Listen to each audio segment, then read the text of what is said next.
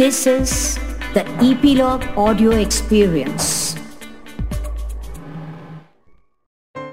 हाथीराम और चूहे।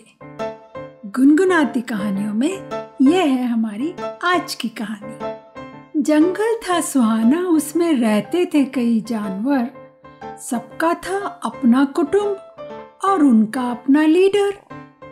कुटुंब मतलब उनकी फैमिली। हाथियों के झुंड को लगी थी प्यास। मिलकर करने लगे सभी पानी की तलाश।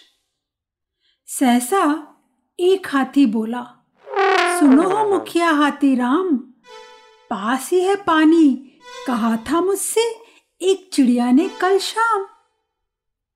सुनकर सुनकर झट दौड़ पड़े सब हाथी, उस पानी की ओर पाँव तले कुचले गए चूहे, चारों ओर मच गया शोर। चूहों ने मुखिया हाथी राम से की विनम्र अरदास। अरदास मतलब रिक्वेस्ट।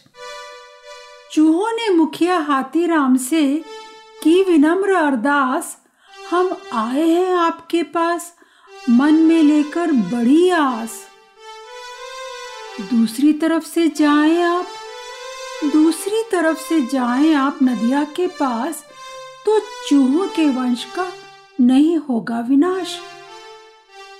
हम कभी भी आपका नहीं भूलेंगे यह उपकार। ज़रूरत पड़ी तो कभी भी आप हमें लीजिएगा पुकार।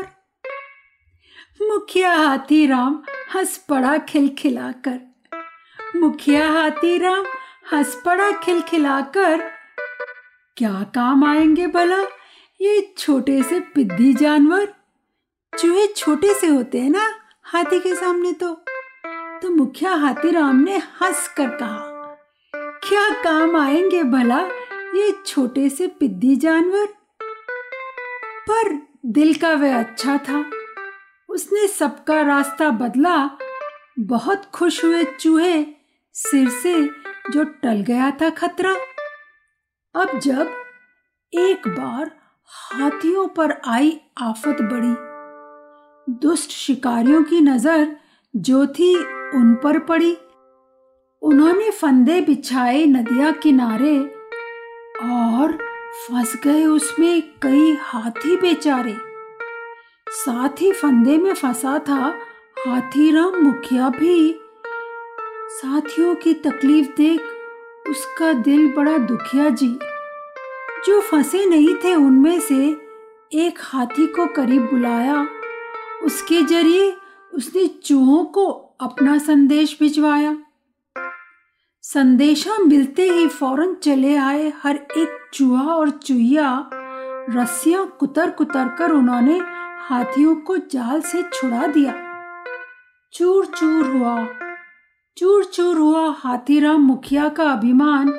बोला, अब समझ गया हूँ मैं कि पिद्दी हो या पहलवान, दूसरों की तकलीफ़ में जो आए काम सिर्फ़ वही महान। बोला, अब मैं समझ गया हूँ, पिद्दी हो या पहलवान, दूसरों की तकलीफ़ में जो आए काम वही है महान। हम्म तो अब आप बताओ, कौन ज़्यादा ताकतवर? हाथीराम, या चूहा? सोच में पड़ गए ना? बिल्कुल। हर एक का अपना इम्पोर्टेंस यानी कि महत्व होता है। चाहे छोटा हो या बड़ा। अच्छा आप तो छोटे हो, पर घर में आप मदद ज़रूर करते होगे। तो क्या क्या मदद करते हो, हमसे ज़रूर शेयर करना।